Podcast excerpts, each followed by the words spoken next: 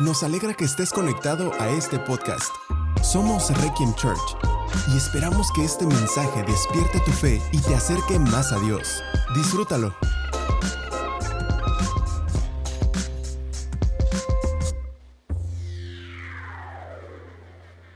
Dice el verso 3, entonces David y sus hombres, ahora cerca de 600, salieron de Keila y comenzaron a deambular por toda la región. Pronto llegó la noticia a Saúl de que David había escapado, por lo que decidió no ir a Keila. David se refugió en unas fortalezas que había en el desierto y en la zona montañosa de Sif.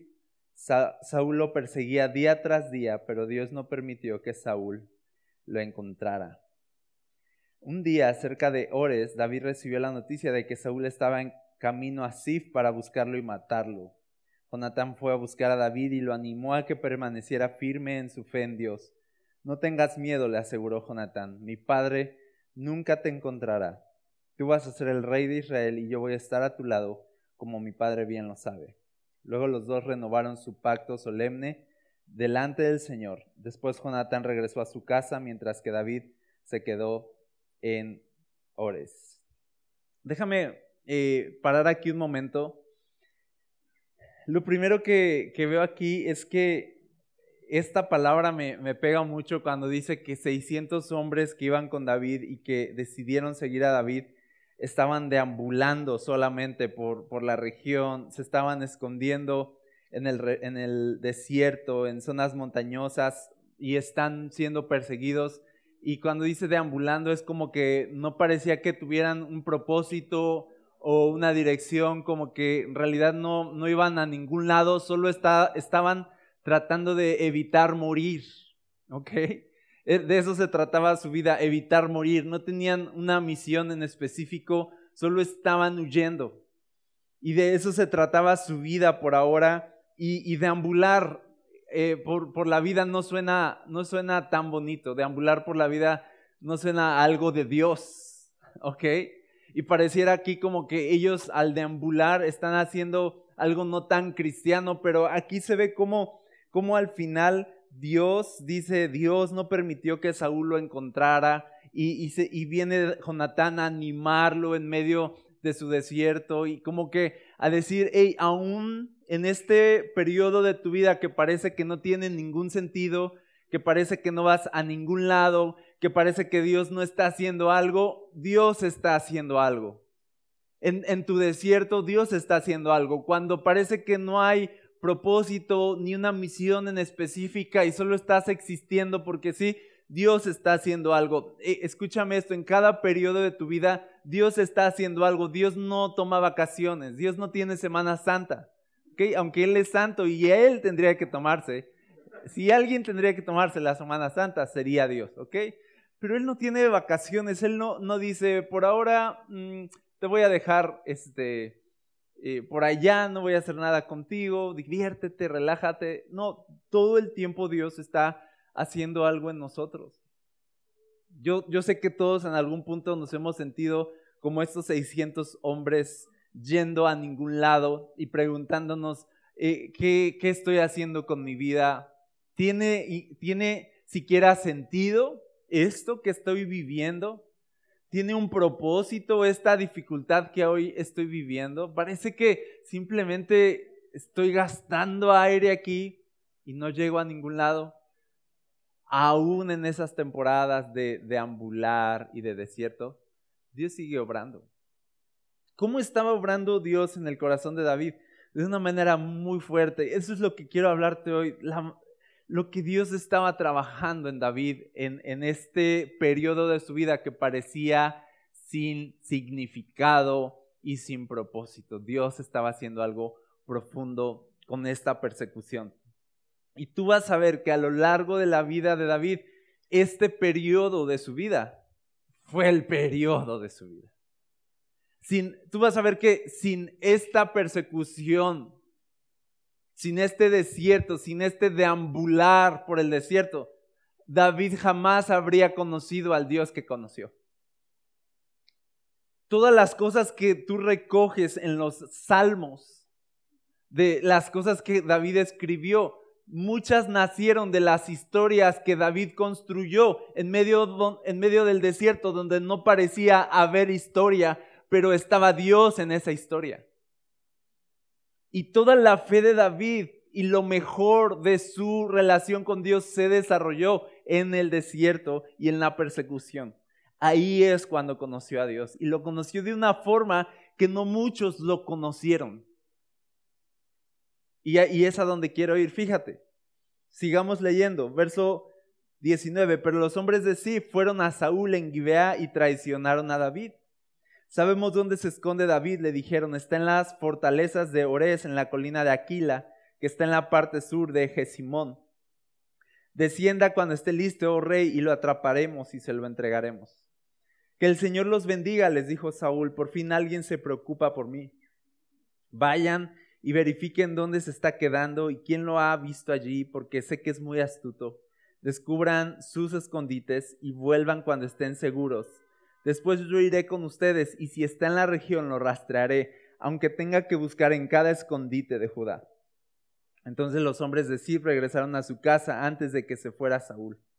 Mientras tanto David y sus hombres se trasladaron al desierto de Maón, en el valle de Arabá, al sur de Gesimón.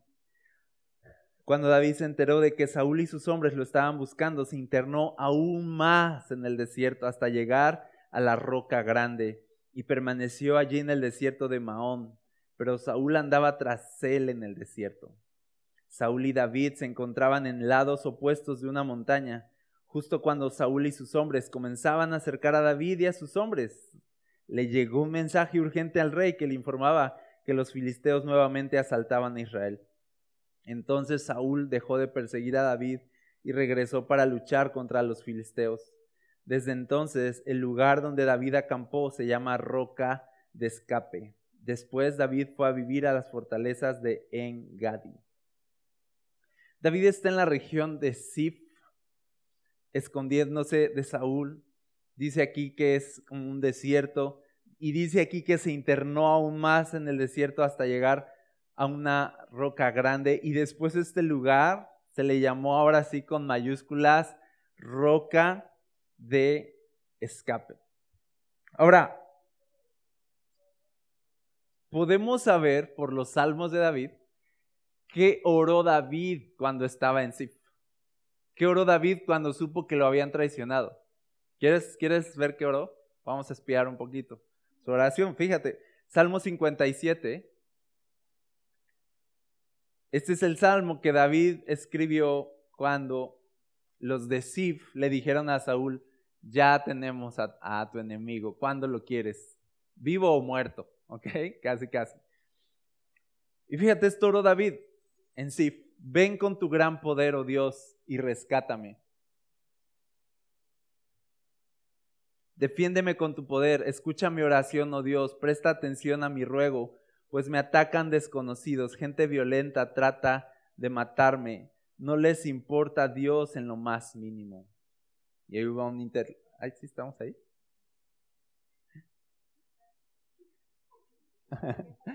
yo, yo dije 57, pero a lo mejor me equivoqué y lo apunté mal. Y como no hay internet, no puedo verificarlo. Mm, a ver, no. A ver, 37. Ven con tu gran poder, oh Dios, y rescátame.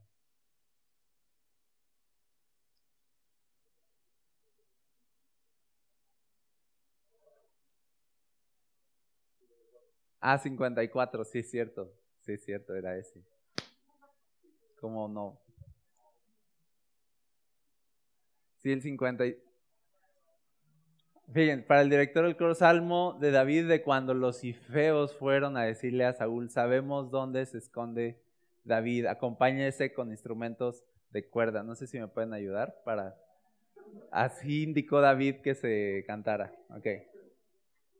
Ven con tu gran poder, oh Dios, y rescátame. Defiéndeme con tu poder. Escucha mi oración, oh Dios. Presta atención a mi ruego, pues me atacan desconocidos Gente violenta trata de matarme, no les importa a Dios en lo más mínimo. Y ahí va un interludio de música. y va subiendo, va subiendo, va subiendo y de pronto, pero Dios es mi ayudador. Y ahí entra el coro súper fuerte, pero Dios es mi ayudador, el Señor me mantiene con vida. Quiero, quiero que notes aquí que, que David le está pasando muy mal, están a punto de entregarlo, Saúl, que es el rey, es un hombre poderoso que puede mover tropas aquí y allá. Y, la verdad es que cómo te puedes sentir de ser una persona indefensa, ¿ok? A la que lo busca el hombre más poderoso en ese entonces ahí en Israel y que tiene todos los recursos y que incluso aún la gente de la que te rodeas empieza ya a traicionarte. O sea, yo, yo me sentiría como de, ya, hasta aquí llegué, ¿no? Se acabó esto y simplemente mi vida se acabó. Y empieza David a orar aquí, a pedir el poder de Dios, a pedir el rescate de Dios, a pedir que Dios lo defienda, que preste atención a su ruego. Y, y dice, no les importa Dios en lo más mínimo, o sea, le presenta a Dios el problema y todo, pero él solito, en el verso 4 dice, pero Dios es mi ayudador, el Señor me mantiene con vida. Y David solito podía mantener su fe en el Señor en los peores escenarios. Y tú vas a ver los salmos. Los salmos es de David escribiendo lo terrible que le va. Casi siempre empieza así de, ah, terrible, terrible, me va terrible, me va terrible, pero tú Dios, o escucha mi ruego, o clamé a ti y tú me escuchaste. Y pareciera que la historia de la vida de David era de, de pruebas, dificultades, amenazas de muerte, traiciones, enemigos, enemigos, enemigos. Esos son los salmos. Enemigos, enemigos contra mí, pero el poder de Dios a mi favor, pero la ayuda de Dios conmigo, pero Dios no me deja. Y David aprendió esto de ver cómo el mundo te puede venir encima, pero que si Dios es tu ayuda, no pasa absolutamente nada. De cómo todos se pueden poner en tu contra, pero si Dios está a tu favor, tú te mantienes de pie. Y, David aprendió las, de las lecciones más importantes que uno va a aprender en la vida es esta, que cuando Dios es tu ayuda, no importa que todos estén en tu contra, no, no importa que el mundo conspire en tu contra si quieres, si Dios es tu ayudador, si Dios es tu salvador, si Dios es tu fuerza, vas a estar bien y vas a salir vencedor. David aprendió eso en, en Sif. David aprendió eso en la dificultad y en la tribulación. Dice el verso 5 que los planes malvados de mis enemigos se tornen en su contra. Haz lo que prometiste y acaba con ellos. Sacrificaré una ofrenda voluntaria a ti y alabaré tu nombre porque es bueno, Señor. Pues me libraste de mis dificultades y me ayudaste a triunfar sobre mis enemigos. Esta es la vida de David. La vida de David, como la de pocos personajes en la Biblia, la vida de David fue guerra. Fue tanta guerra que ni siquiera Dios lo dejó construir un templo porque había mucha sangre en su historia. Había muchas guerras, muchas batallas. La vida de David fue así. Guerra y confianza en el Señor. Si pudiéramos definir quién es David, fue un hombre que en medio de la guerra aprendió a confiar en el Señor y a ver su poder obrando a su favor. Esa es la historia de David. No era que David fuera súper super grande, súper wow.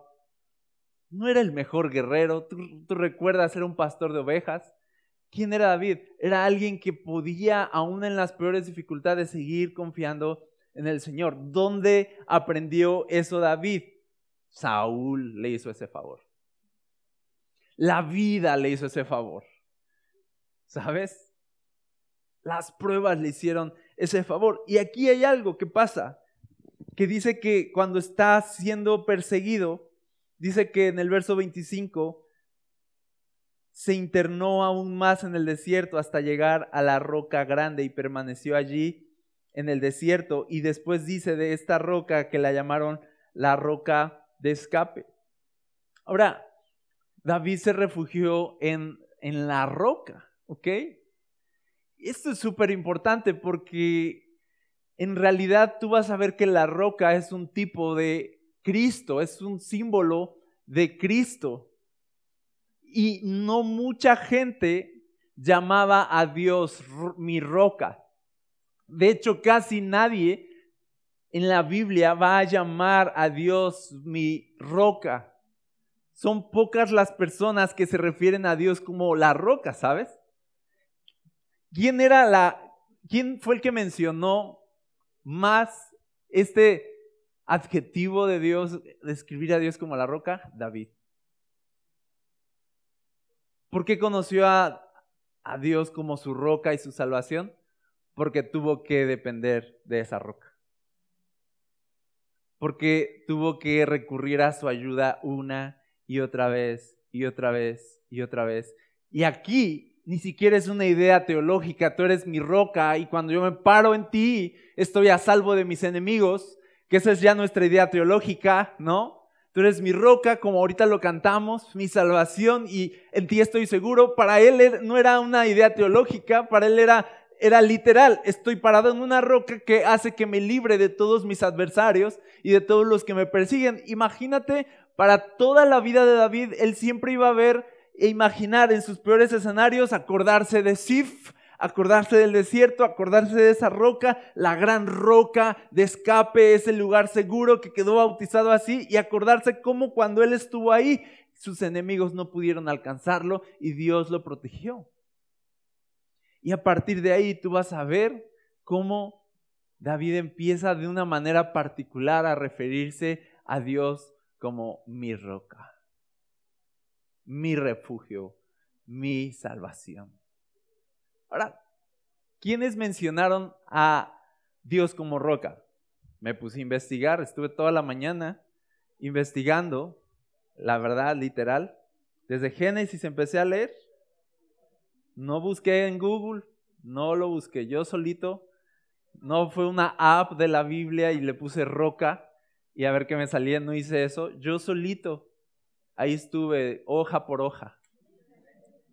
Y entonces me di cuenta, la primera vez que se menciona, por ejemplo, roca, a Dios como roca es en Génesis.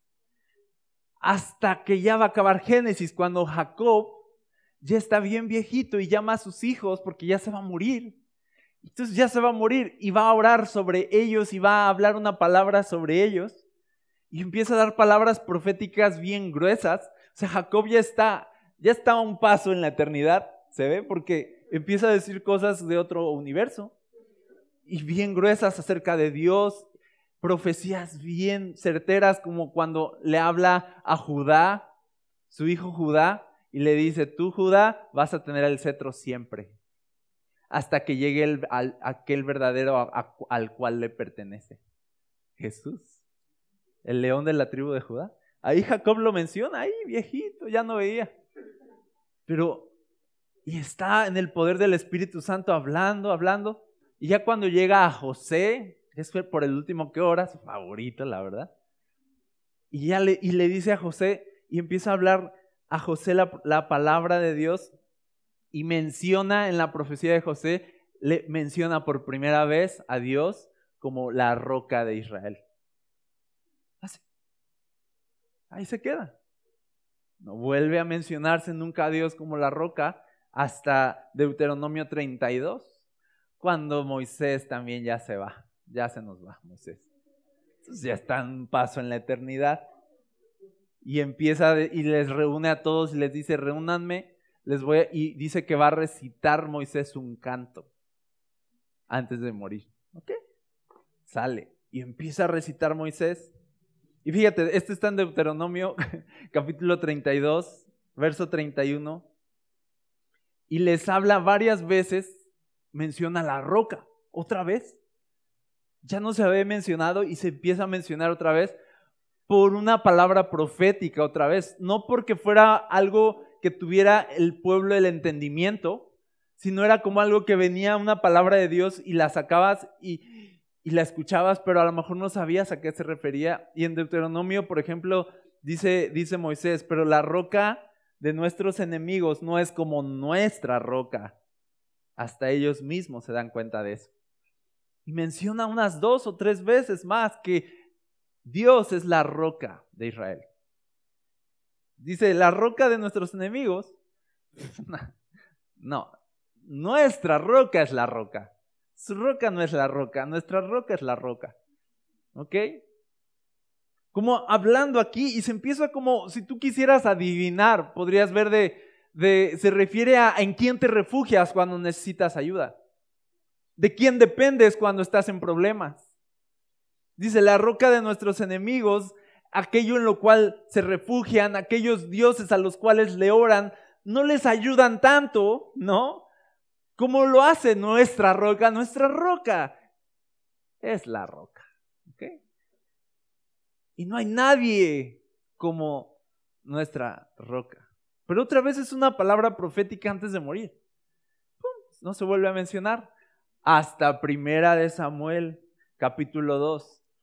Una mujer estéril, Ana, ya lo vimos en esta misma serie, no puede tener hijos y de pronto Dios le responde y ella está y el Espíritu Santo viene sobre ella y viene la oración de Ana, llena del Espíritu Santo. ¿Sí o no? ¿Te acuerdas? Y dice en 1 Samuel 2, versículo 2, Nadie es santo como el Señor, aparte de ti no hay nadie, no hay roca como nuestro Dios. Otra vez. Pero es un momento solemne, profético, el Espíritu Santo está obrando. No es una revelación como de que Ana dijo, ah, la roca, porque yo, no, es una palabra que salió de ella y otra vez se ve a Dios como la roca. Y no se vuelve a hablar de la roca tanto así, tanto como lo hizo David. Y algunos conocen incluso este texto cuando David empezó, llévame a la roca que es más alta que yo. Llévame a ese lugar seguro. Y la verdad, si tú te pones a ojear los salmos, te vas a encontrar, ahí sí me puse a ojear, la verdad. Y dije, les voy a llevar una lluvia de salmos que dicen la roca. ¿No? Por ejemplo, el Salmo 62, verso 3, a partir del verso 3. Dice, cuando, ¿cuántos enemigos contra un solo hombre? Todos tratan de matarme. Para ellos no soy más que una pared derribada o una valla inestable. Piensan derrocarme de mi alta posición, se deleitan en decir mentiras sobre mí. Cuando están frente a mí me elogian, pero en su corazón me maldicen. Interludio.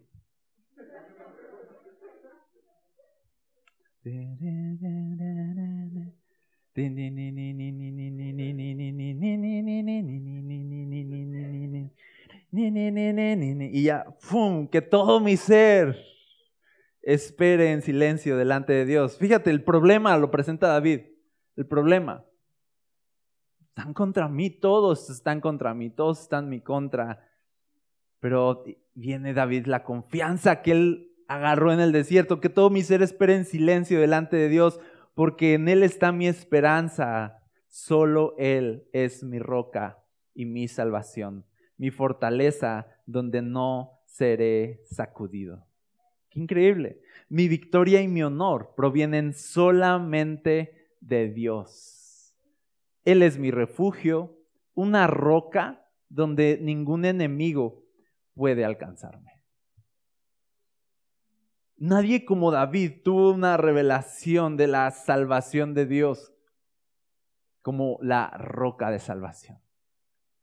Y David aprendió algo que muy pocos aprendieron, que en la batalla tú tenías que depender de Dios y solamente de Dios, y que de Él venía la victoria, no de tu destreza, no de tu fuerza.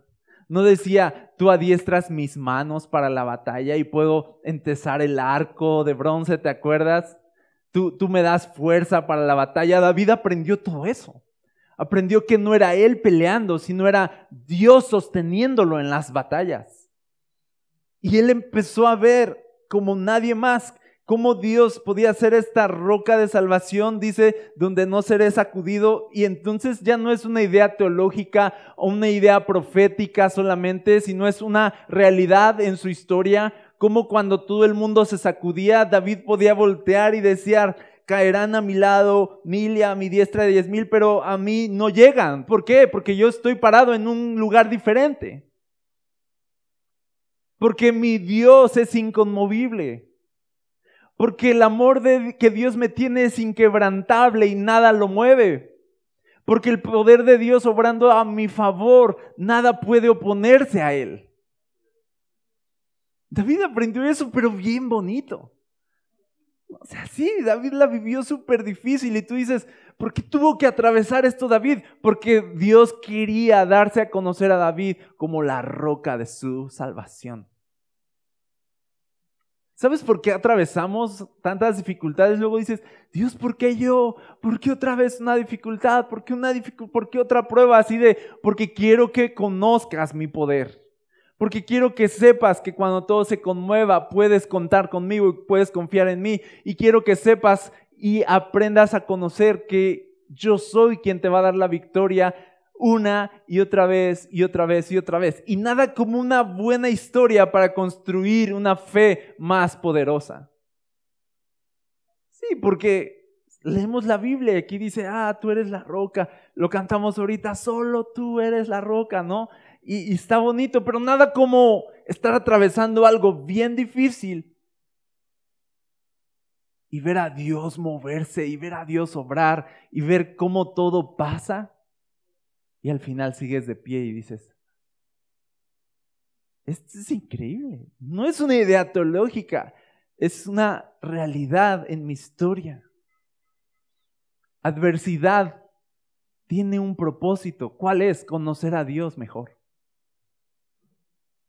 No, no andas deambulando por la vida, no, no es nada más ir por el desierto, no.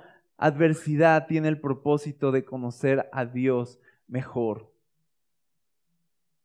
Y Dios te va a hacer atravesar cosas una y otra vez para que puedas comprobar que puedes seguir de pie, pase lo que pase. ¿Por qué?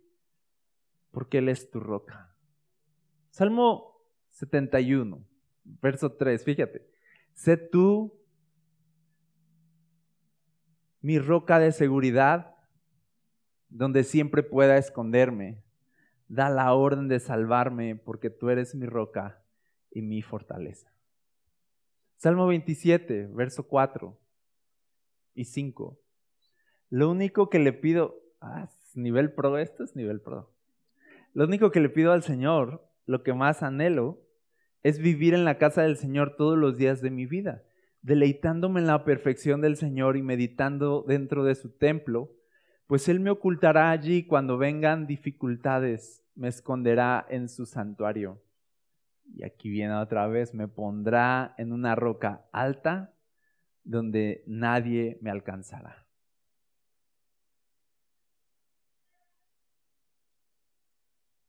Tú dices, ah, qué buen compositor era David, ¿verdad? Qué bonito escribía, qué, qué bonitos salmos. Y, y te lo imaginas así de, ¿a dónde vas, David? Voy al jardín a buscar inspiración. Voy al río a buscar inspiración y ahí lo veías bajo un árbol con su libreta y su arpa. ¿No? Ay, se la vivía y se la vivía. ¿De dónde sacó David todas estas palabras?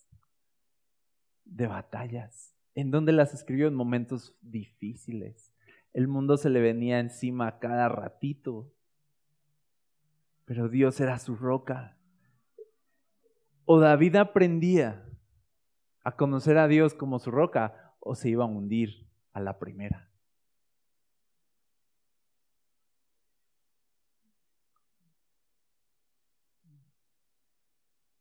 Cuando por fin David es librado de Saúl.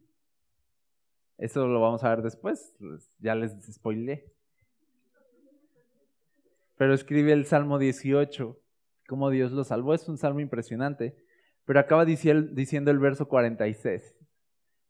Salmo 18, 46. El Señor vive ya que ya. Uh, por fin. Alabanzas. Me gusta eso. Alabanzas a mi roca. Exaltado sea el Dios de mi salvación. Y de pronto ya no es la roca, sino es mi roca. Qué increíble eso. Me recuerda tanto a Jesús, porque en la Biblia nadie se atrevía realmente a llamar a Dios Padre. Y de pronto llega Jesús y dice, les voy a enseñar a orar. Él es mi Padre, Él es tu Padre. Y es así de, ¿cómo? Y de pronto David viene y dice, no es la roca, es tu roca. No es un Dios impersonal, es un Dios personal. No está lejos de ti, no te mira a lo lejos y con indiferencia, está ahí contigo y es tuyo. Y puedes confiar y depender de Él siempre. Y me encanta esto, que hayan agregado alabanzas a mi roca. Nunca más David volvió realmente a ser sacudido por nada. Tú vas a ver su historia. Y, vas a ver una y otra vez cómo Dios lo ayudaba. Tú puedes ver el corazón de David en los salmos y ver cómo el mundo se sacudía bajo sus pies siempre y la gente lo odiaba. A veces lo traicionaron los de su propia casa. En una ocasión lo derrocaron como rey cuando ya llegó a ser rey. No la vivió bien.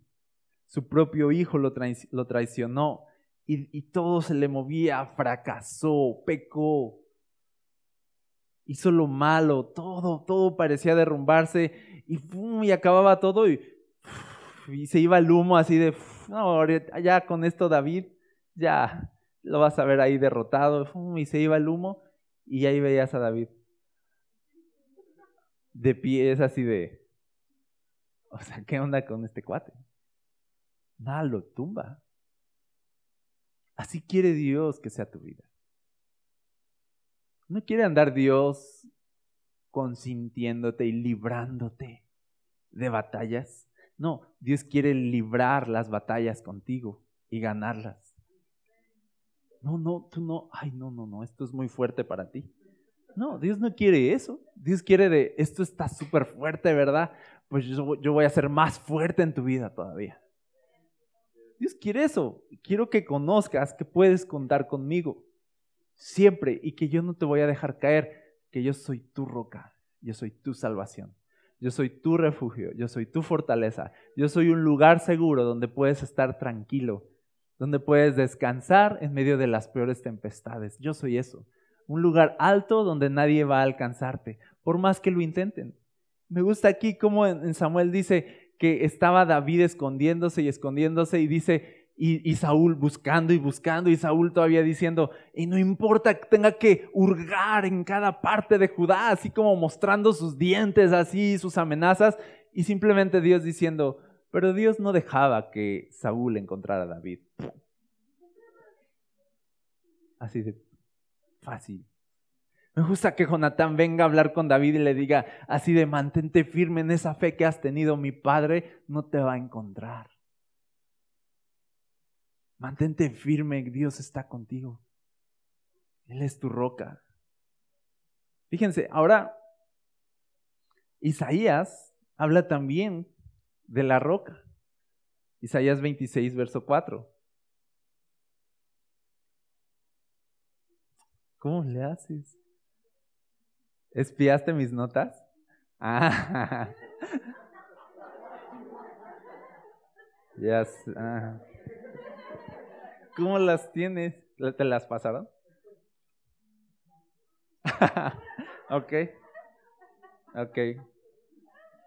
Ah, vamos a hablar al rato.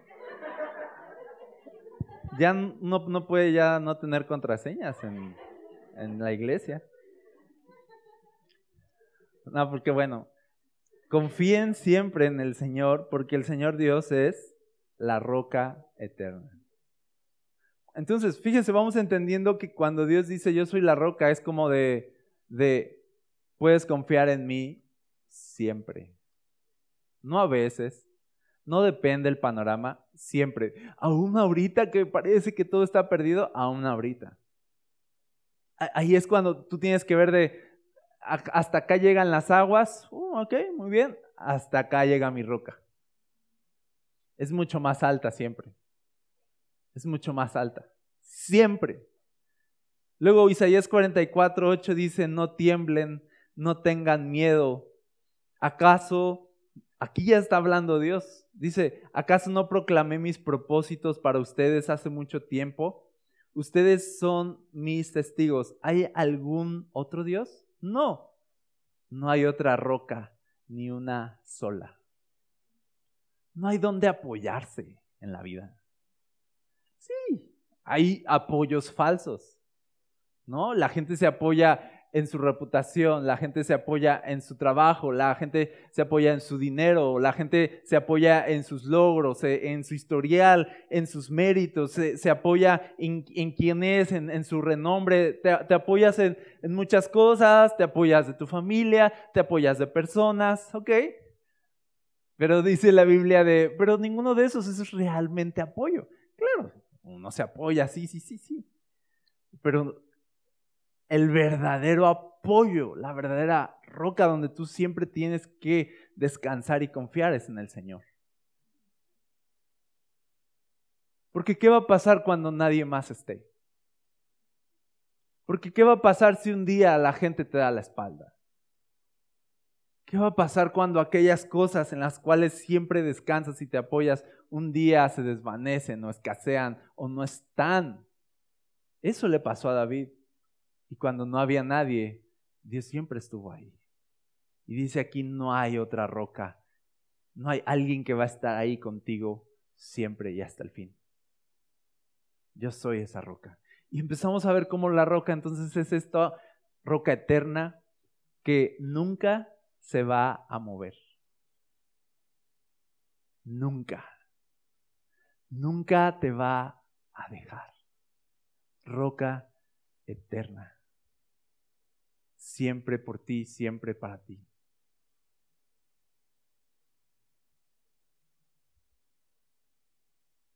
Y todos necesitamos experimentar alguna vez en la vida cómo Dios y solo Dios nos puede librar del mal. ¿Alguna vez? Todos necesitamos construir nuestra vida con estas historias de cuando todo iba mal y todo en lo que yo confiaba se perdió, Dios me ayudó. Nada mejor que tener esa historia de tu lado y poder voltear a esas historias y decir, como David volteaba a Sif y recordaba, ah, ¿conoces ese lugar? La roca de escape, esa roca alta, ahí yo me subí y nadie me pudo alcanzar. El Señor es mi roca. El Señor es esa roca. Tengo esa historia a mi favor. A la próxima, tú vas a ver salmos donde David está ya anciano y dice, oh, Señor, ya estoy anciano, no sé qué, y tú dices, ya superó eso de la roca. ¿No? Ya ayúdame al menos a descansar. Ay, te pido por mis nietos.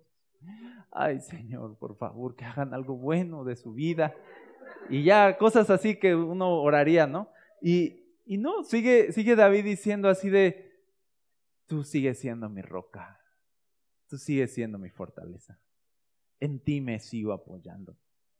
Hasta el final de sus días, aun cuando era viejo, y ya de viejo la gente decía de David, mm, Dios ya no está con él, vamos a atraparlo ahora sí.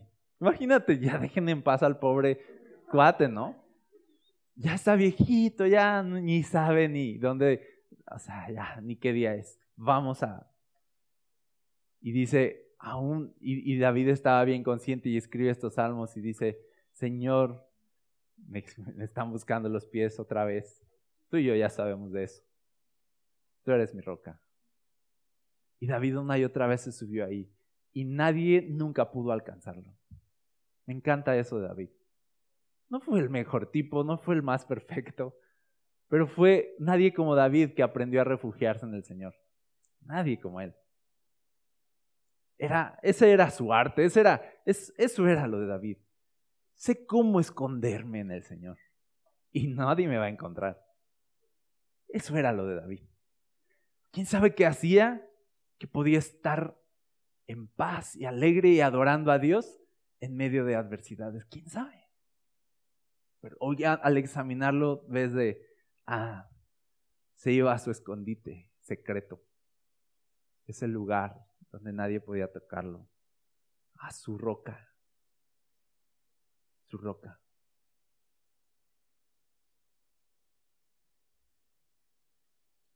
Te digo algo y con esto termino. Si las dificultades te van a llevar a orar y te van a llevar a orar mejor y a explicar más de Dios para que al final puedas experimentar no solo persecución, no solo aflicción, sino también salvación de parte de Dios y puedas tener todos esos ingredientes en tu vida.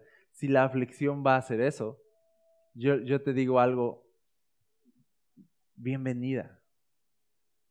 Bienvenida a la aflicción.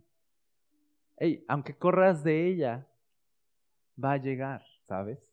No es de no ni digas, no eches la sal, no eches la sal. No, no, aunque no la eche. Jesús dijo, en el mundo van a tener aflicción. Ay, no, Jesús tocó madera. Ay, ¿dónde? Y no había madera y, no, rayos, vamos a tener aflicción. No, va a llegar la aflicción.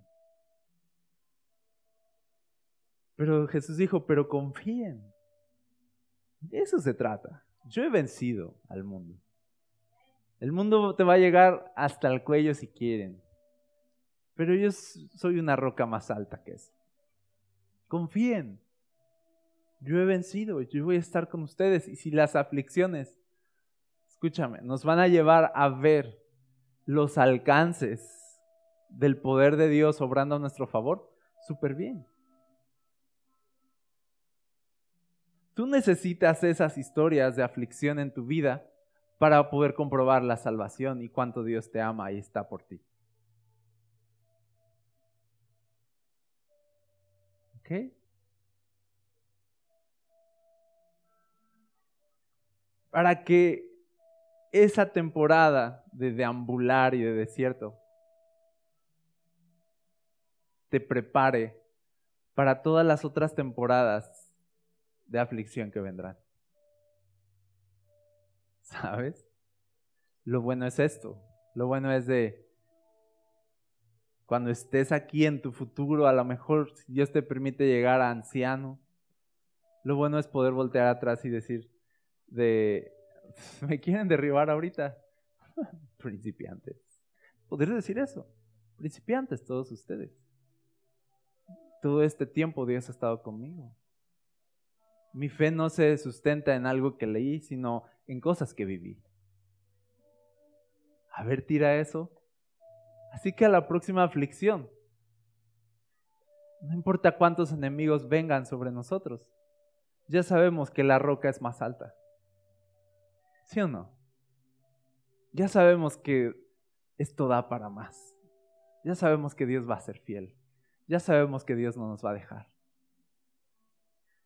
Esa es nuestra vida cristiana, así se construye nuestra fe cristiana.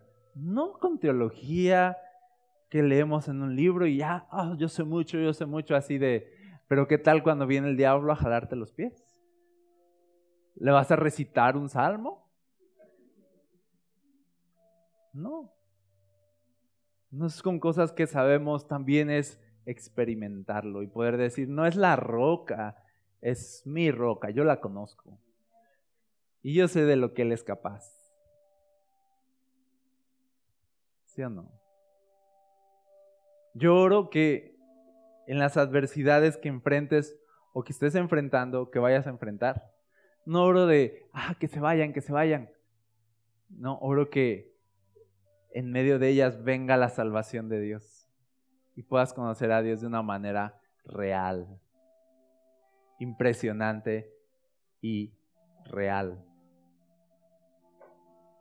Oro que conozcas a Dios como tu roca y que esas cosas marquen tu vida. Así que, ¿qué les parece? Hoy, oremos un momento, cierra tus ojos y dile, Señor, yo quiero conocerte como la roca de mi salvación. No quiero dudar, no quiero no quiero pensar ni dejar que en mi mente quepa la idea de que no estarás, o que todo saldrá mal. todo el tiempo estoy pensando que algo va a salir mal. Señor, no. Tú eres nuestro refugio. En ti descansa nuestra esperanza. Nunca nos has fallado y nunca nos fallarás. Eres la roca eterna, eres mi roca. Y nada nos va a conmover porque tú eres nuestro lugar seguro, nuestra fortaleza, nuestro refugio. Nadie Gracias por conectar con nosotros. Si deseas más contenido como este, encuéntranos como Requiem Church en redes sociales o visita nuestro sitio web requiem.church. Oramos para que en donde quiera que estés, Dios siga trayendo ánimo y esperanza a tu corazón. Dios te bendiga.